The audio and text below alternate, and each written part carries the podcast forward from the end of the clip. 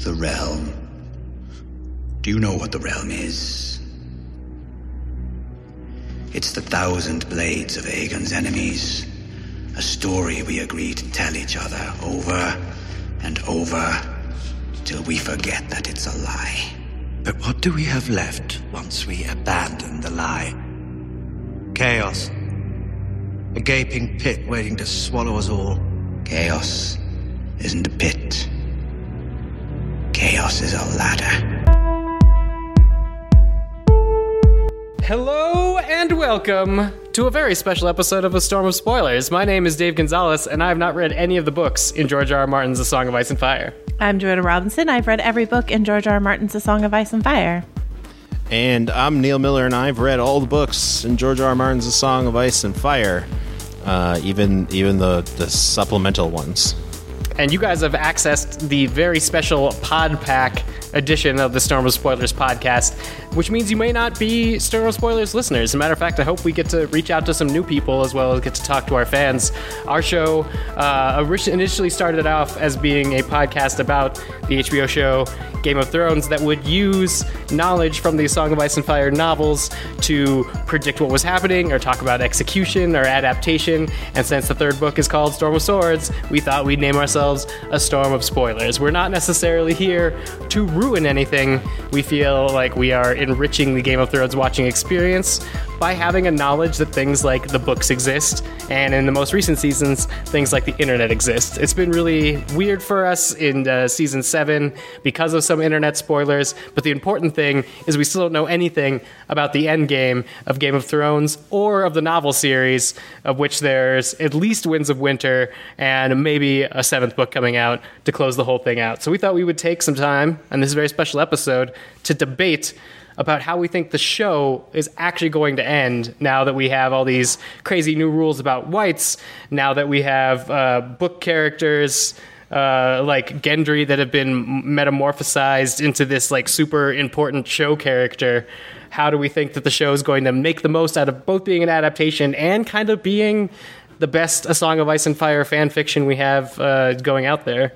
First of all, Joanna Robinson, did I mischaracterize anything about our show or Game of Thrones? I don't think so. I think you're perfect in every way. Oh, that's an exaggeration, but I'll take it. I just want to check with my book reader people because, as you heard on the intro, I'm almost 100% television show and a few pages of the George R. R. Martin World of Ice and Fire book, but only when I really need to like have some world building.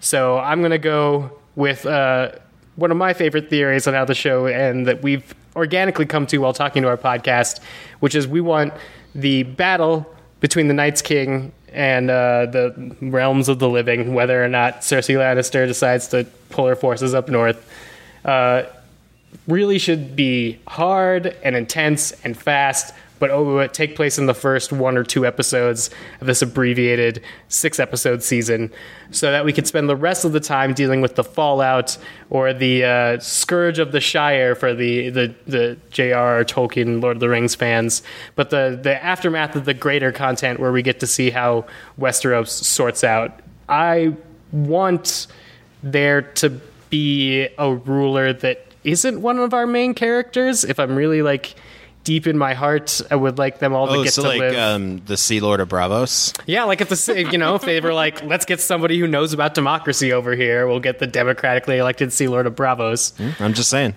Or like a council or some sort of thing where it's not a kingdom that's built on the conquering of Aegon, burning, swords into a throne, but rather a kingdom that's built on, we all fought this war together and came out with this, even if Daenerys really wants to sit on her family throne. I feel like I'm more into that than I am into what would be the more traditional hero's journey way out, which is a happily ever after or a but they live on in their children, sunsets over the Red Keep and we circle wipe out. So I might be controversial in that I don't want anybody to win the Game of Thrones, but I am a big fan of breaking the wheel, like actually. Okay. Neil, how do you think this show's gonna end? Well, it's an interesting question Dave. There's a lot of theories out there, and I think really how you have to kind of break it down is like, how much does prophecy matter? So, like, is the whole Azor Ahai prophecy, which is that there is a hero that will end the long night, is that, are we going to see like a literal interpretation of that, or is it just sort of like a figurative thing? Yeah. I definitely see a situation. So I've been thinking about bittersweet, which is the thing that we always come back to that George R. R. Martin says about his ending, that it is bittersweet. And I'm thinking, okay, well, like, how does that manifest itself in an ending? And I think about Daenerys Targaryen being, you know, you kind of have to ask yourself, like, who is the main character of this story? And is it Jon or is it Daenerys? So let's assume that it's Daenerys for a second. So what's the most bittersweet way for it to end for Daenerys? I would say that this idea of, and this sort of breaks my preferred, because what you described where they wrap up the battle very quickly is my preferred way for them to execute season 8. But this sort of breaks that.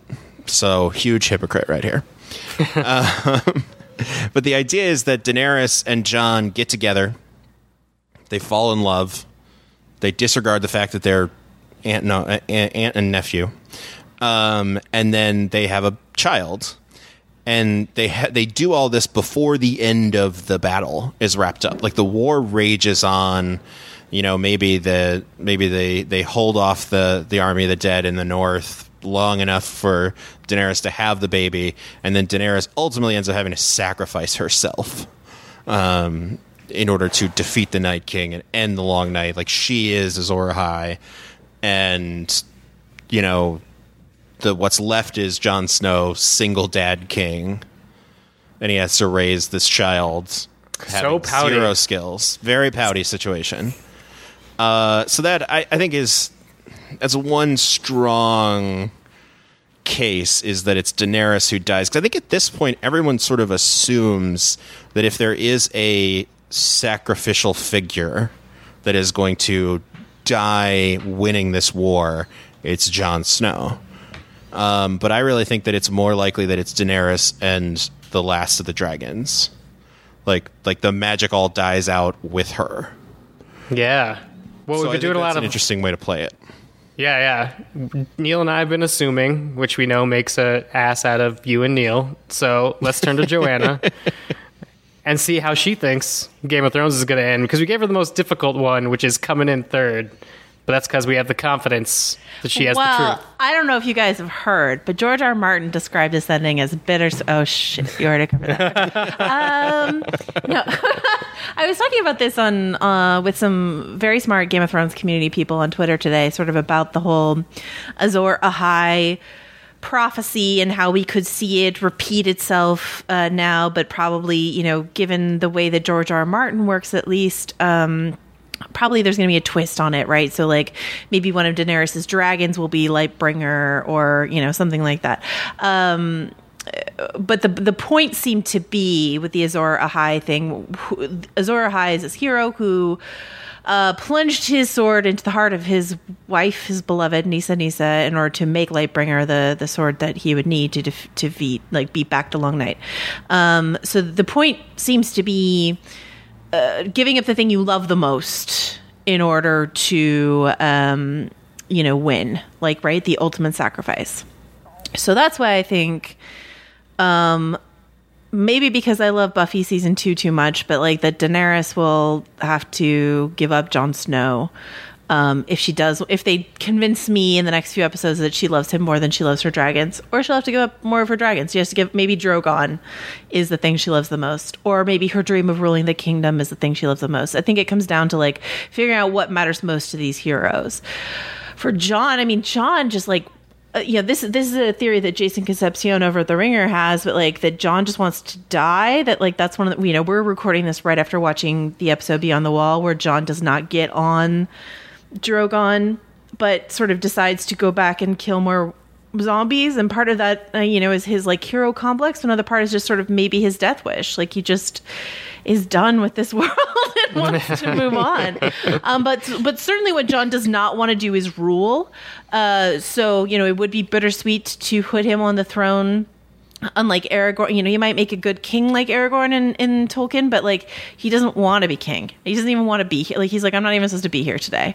Right. So, he's like, I was supposed to be dead. Yeah. Like 2 seasons ago. So I don't know if we're going to end up with like a zombie king or a grieving queen or, as Dave pointed out, someone else entirely on the throne when it's all said and done. Sea Lord of Braavos. The Sea Lord of Braavos. But, you know, other predictions that I have for the final season or how it's all going to end, both in the show and the books, is that Arya's assassin training will finally pay off and she'll kill the Night King or at least get close. And that Bran's like three-eyed raven warging skills will pay off, and he will warg into Viserion, the zombie dragon. So wait, the Arya Night King thing's real? It's not just one of those things we tossed around on our podcasts, like talking about crazy things. What do you mean real? Like of the Song of Ice and Fire, it's going to come down to Arya Stark, the failed faceless man. Going on like an assassin mission? I don't know why else you would train Arya to be a crazy assassin for so long. Why else would you bother building the ultimate killing? She might fail, but I feel like she's going to get close at least. You know, I guess it's just in my mind the Arya storyline and the Night King storyline are so separate that like even the idea of them supposed to end up in the same place. It's for me, if Arya has a place in the end game, it's as an influencing action on somebody else. I can't. Like she kills Cersei. I just don't know. I don't know why else we would have her training for so long. Maybe she kills Cersei. Sure. The other thing that I think we'll definitely see in this battle, however long the battle lasts, is a Deus Ex Machina or 11, because both the show and the books are into Deus Ex Machinas. Tolkien is huge into giant eagle Deus Ex Machina. Someone on Twitter this week said to me, it's all giant eagles now. And I was like, it is kind of all giant eagles now. And, you know, so I expect to see Nymeria and the Wolf Pack again. I expect to see Melisandre and some Red Priests again. Like, I expect to see these forces show up that, like, have been missing for a little while to help in the Great War to come.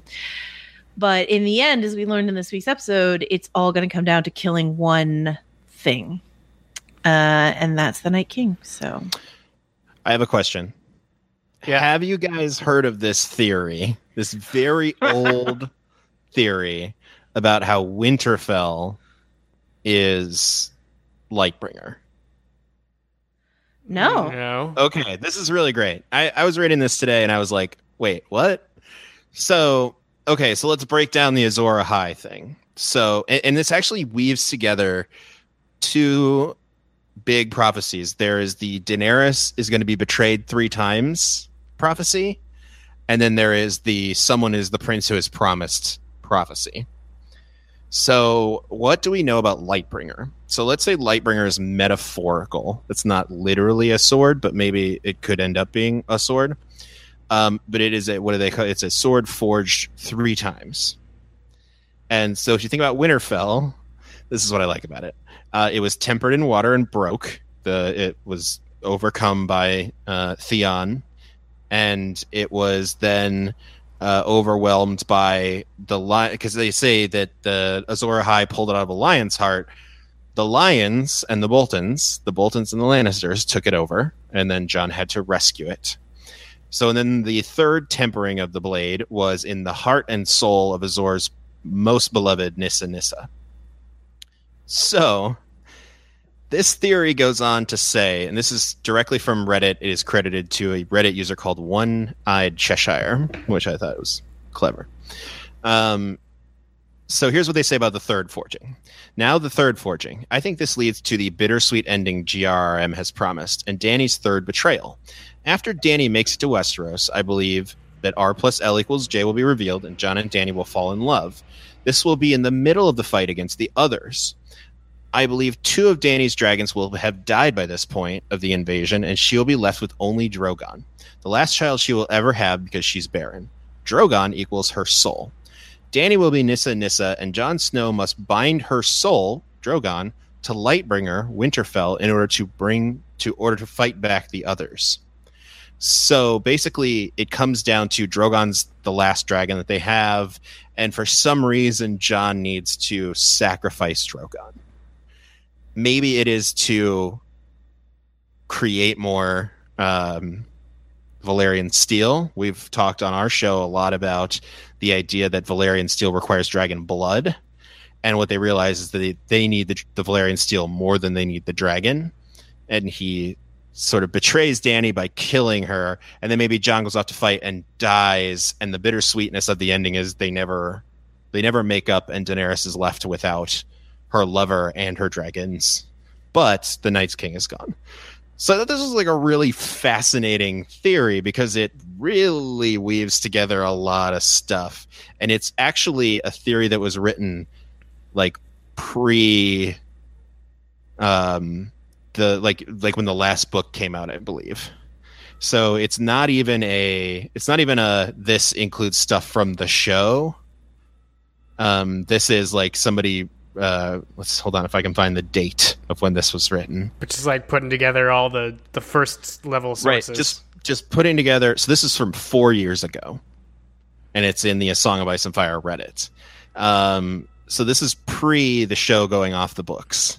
It's super fascinating. I like the idea of it being something that complex, if it is going to be a translation of the Azor Ahai metaphor, because, like, I don't know. It was the 10th anniversary of Bioshock a few weeks back, and I was watching old videos of Bioshock the video game. Bioshock the video game has a big twist in it, and when the twist happens, I'm not going to spoil a 10-year-old video game because who knows? I want you to listen to our podcast other times. But if you go back, that twist is very present from the beginning of the game, if you could notice it, which means it's cool, but it also means it's pulling a very obvious trail, I think, through the whole narrative. If it were something as like complex as Winterfell as Lightbringer, I feel like that would be just batshit crazy enough that nobody would notice. Yeah, I think it's really fascinating because it also involves Jon following the priority that the number one thing is to win the war. He's not about ruling. He's not about... So it kind of weaves everything together. I think I kind of like this one, that it involves some sort of betrayal of Daenerys by Jon. So... I mean, yeah. That what we do know... For sure, and what we've come to the ultimate conclusion of is George R. R. Martin said it would be bittersweet, and that is no help, given the 7 seasons of narrative and 5 novels of world building to actually knowing the end. So I feel like the best thing to do would be, I'm going to tell you all where you could find all of us in just a second, but you could find the podcast in between seasons of Game of Thrones. We cover other pop culture with the thoughtfulness that you just heard here, and... You could find the rest of us around the internet. Joanna Robinson, where can people find you? You can find me on vanityfair.com. You can follow me on Twitter at Joe Wrote This. And Mr. Neil Miller? You can get me over at filmschoolrejects.com. Follow me on Twitter at Rejects. I also like to tweet stuff from our show account, which is at Storm of Spoilers. And I'm Dave Gonzalez. You can find me on Twitter at DA7E and my writing at Thrillist.com and my other podcast at FightingInTheWarRoom.com. I hope you enjoy your podcast pack. We certainly are.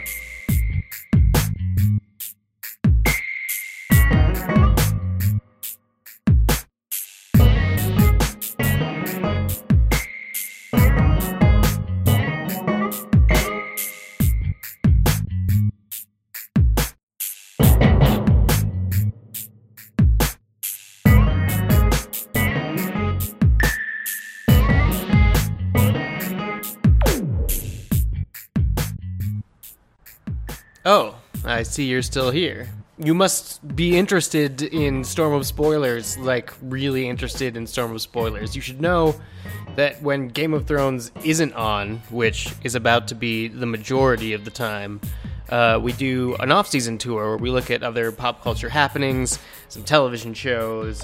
We did the Harry Potter play.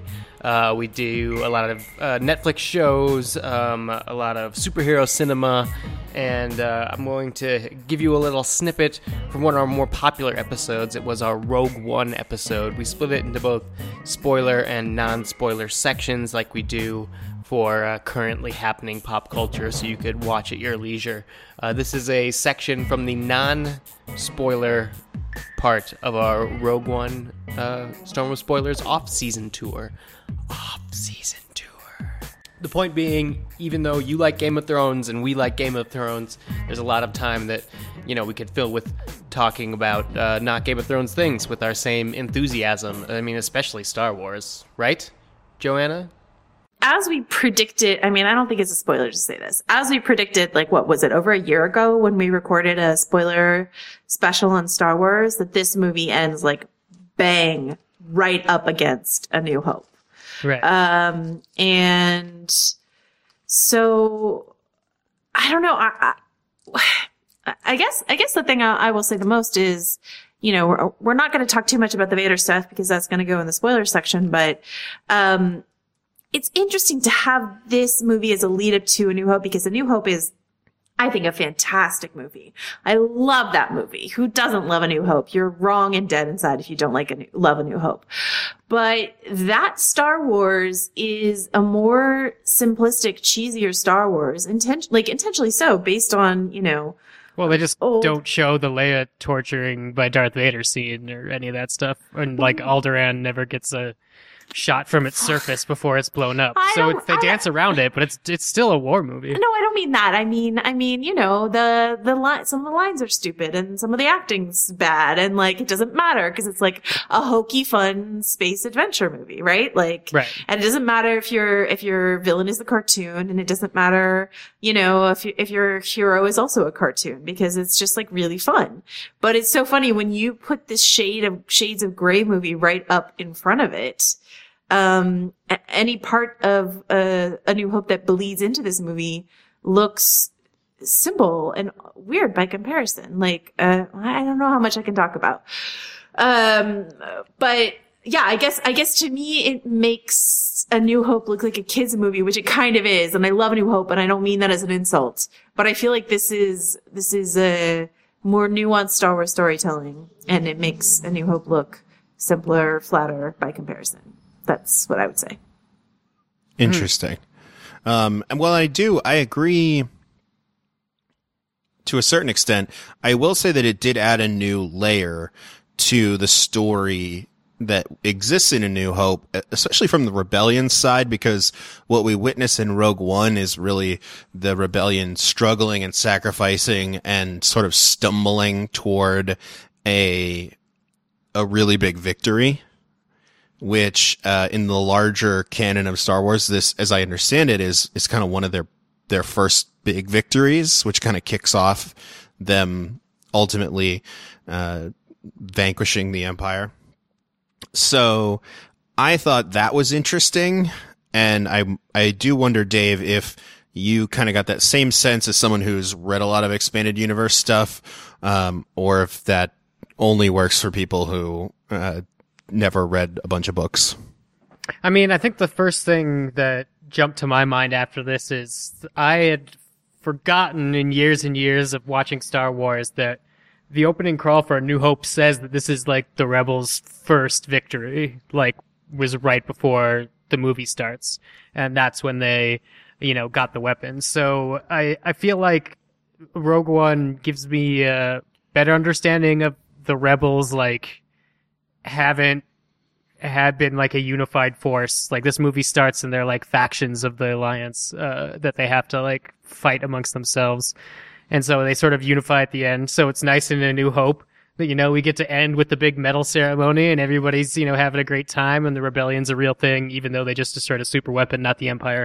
It takes 2 more movies, or maybe like 8 more movies to do that. We haven't figured it out. But I also, what I really liked and what I was hoping that this movie wouldn't let me down for is the Darth Vader that shows up on Leia's ship at the beginning of A New Hope is pissed. He's yelling. He chokes a guy with his bare hands and lifts him off the ground. he's just like completely short with people. And throughout the rest of the series, we never see Darth Vader that pissed. Even when he learns that Padme is fake dead and he says no, it doesn't like read as actually being pissed. So I was like, whatever you do, Rogue One, show me why Vader's that pissed, and don't waste that opportunity. And I don't think they did. That's a good point. That's a great point. I hadn't thought about that. Mm-hmm. Cool. That almost makes Vader worth it for me. Almost. Oh my God. Are you kidding? We're going to talk about this. Yeah, Jesus. We need to table the Darth Vader talk. There's a lot to say there. This one, relatively quick. This is from @heathen_king, another longtime listener and Twitter follower. You guys are awesome and on it this week. We've heard this is a war film. Which war film does it remind you of? I will get the most obvious one out of the way, which is it's got a very Dirty Dozen vibe to it, because of all the different people that kind of come together. It also, in my mind, has a bit of a Seven Samurai-ish feel. There's no defending of a village or anything, but the different personalities that come together to ultimately assemble the rogue squadron at the end is pretty Seven Samurai-ish in my mind. So what do you guys think? Yeah, I'd say any sort of what do you call it? Pacific theater? Is that what they call it? Oh, yeah, Pacific theater's good. World War II movie, because the final battle, I don't think this is a spoiler because it's in the trailer, it takes place on like a beach part of a planet. So you've got a lot of like Pacific fighting. That's not a specific answer for you. Thin Red Line, right? That's a specific. Is it? Yeah, that one has a lot more like stalking. Yeah, like, nobody's I don't know. I just tracked through stuff in this movie. I'm thinking about like water deaths, but I guess there aren't a lot of water deaths. And I don't know what I'm saying. The last thing I'll say is Platoon. I'll give you Platoon or Apocalypse Now. Sort of. Once again, it's a jungly vibe, but also sort of bombing from overhead vibe. Okay, I'm done. All right, interesting. I'm going to try to help this listener not by recommending good war movies, but by trying to give them a visual style. I think it has a lot in common with The 13th Warrior, the movie where Antonio Banderas plays an Arab man that helps the Vikings, which makes like no sense. But the reason why is when we're talking about like war movies, especially on this Game of Thrones podcast, when we've been talking about warfare, it's often like huge groups of people being thrown against each other. And even in Star Wars, you're used to the idea of like the Clone Wars of like, here comes a line of like battle droids. This is definitely like get for cover, make 10 men feel like 100.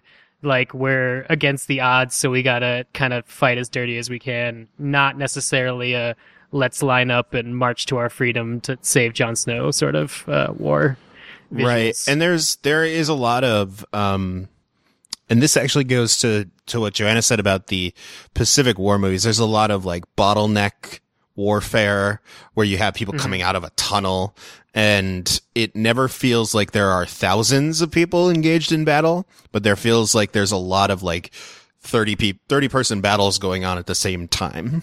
So right. I thought that was really, really interesting. There are moments, and this has a lot to do with the way this was shot. They shot it with the same 70mm lenses that Quentin Tarantino used on Hateful Eight, which I found out touring ILM. They gave us a little VFX tour. And one of the things that Gareth Edwards told me when we talked about it was that it was sort of a nightmare for the focus puller, because the combined with the RE cameras that they used had this incredible depth of field. And it's one of those things, and I'm not comparing this to Saving Private Ryan, but there are moments in this movie where there is crossfire happening, and the amount of depth you get is really incredible. So there are elements, there are little flashes of some of that Saving Private Ryan Beach of Normandy stuff in this movie, which is it's really cool. Yeah, I think you're right. You don't need to be in the Pacific to be fighting on a beach with some shaky cam. The last thing I'll say, this isn't a war movie. I think I can say this in the non-spoiler section. Back to the Future. That's a good parallel for our final war. We'll talk about that more later. Okay. That's all. I'm confused by that. I'm super confused. I'm ready. Okay, and then the last one, which comes from @LenoirAuteur. Also a long-time listener. Another long-time listener. Great job, guys. Does this make you want more or less side stories in the new Star Wars universe, which obviously speaks to all the rumored Star Wars stories that are out there and the one that's literally shooting? Well, so what's interesting... Sorry, I'm just going to jump in here. What's interesting is that a lot of the other stories that we've heard about are much more concretely connected to the films we saw. So we've got like a Han Solo prequel or, a rumored Boba Fett movie, that sort of stuff. The original pitch for this was, as I said earlier, kind of so much more divorced from the Skywalker saga, despite the fact that it straddles the prequels and the original trilogy. I am more interested in these stories that are divorced from what we know of Star Wars. I just think it's so interesting to try to define what makes a Star Wars movie outside of the Skywalkers and the characters we already know. And I think Rogue One had an opportunity to do that, and with sort of mixed results. And I think something that Dave and maybe Neil and I have talked about before is they were once called anthology films. Now they're calling them a Star Wars story. But I'm going to call them anthology anyway. These anthology films giving directors an opportunity to play sort of jazz riffs on Star Wars. I don't know if they'll let them do it again after Rogue One. I really get the sense that Lucasfilm regrets letting Gareth Edwards, and this is me guessing, have as much freedom as he did in his initial shoot, and them sort of reining that back in the reshoots. And so I don't know that we'll see that again, but I would be interested in that. What do you guys think? Dave? I'm less on what Joanna's said side, except I do agree with her that I think Lucasfilm is going to tighten it up. But just because it occurs to me that this defines what is a Star Wars movie to me. And so if it's not going to be about one of the characters, and it's not going to be about what I care about, which is like the Force or a government, then I'm not sure that I necessarily need stuff like this. I've got A New Dawn, I've got Tarkin, I've got Lords of the Sith, I got tons of novels that tell smaller stories about characters doing cool things. If I want to go see a movie, I don't want to say come up with go. I don't want to give directors the ability to do whatever they want with Star Wars, because when we let George Lucas do that, we got the prequels, and that's like barely Star Wars. Everything's clean. The Jedi fly. It's just like it took a long time. It took like a decade of my life to reorient to like being okay that that's part of Star Wars history, or like now I put it. It's like World War II. You need to remember that it happened, but you don't need to relive it every year of your life.